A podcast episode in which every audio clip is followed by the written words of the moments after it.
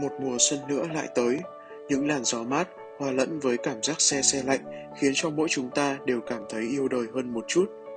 Có lẽ bởi đây là mùa của yêu thương, của sung vầy. Epiphany xin được gửi tới quý thính giả một series 3 tập podcast với chủ đề Tết in our hearts, Tết trong mỗi chúng ta sẽ được lên sóng vào lúc 20 giờ ngày 27, 28, 29 tháng 1. Bởi mỗi chúng ta đều muốn làm những điều tốt đẹp cho thế giới này và Epiphany cũng vậy. Chúng mình muốn gửi gắm những thông điệp ngọt ngào nhất tới tất cả mọi người và mong rằng các bạn sẽ nghe thật nhiều khi thời khắc giao thừa đang dịu dàng đến. Tôi, Minh Hiếu, host radio đến từ Epiphany, ký sự tâm hồn, xin được gửi tới các khán giả một năm mới ngập tràn niềm vui, sức khỏe dồi dào và luôn may mắn.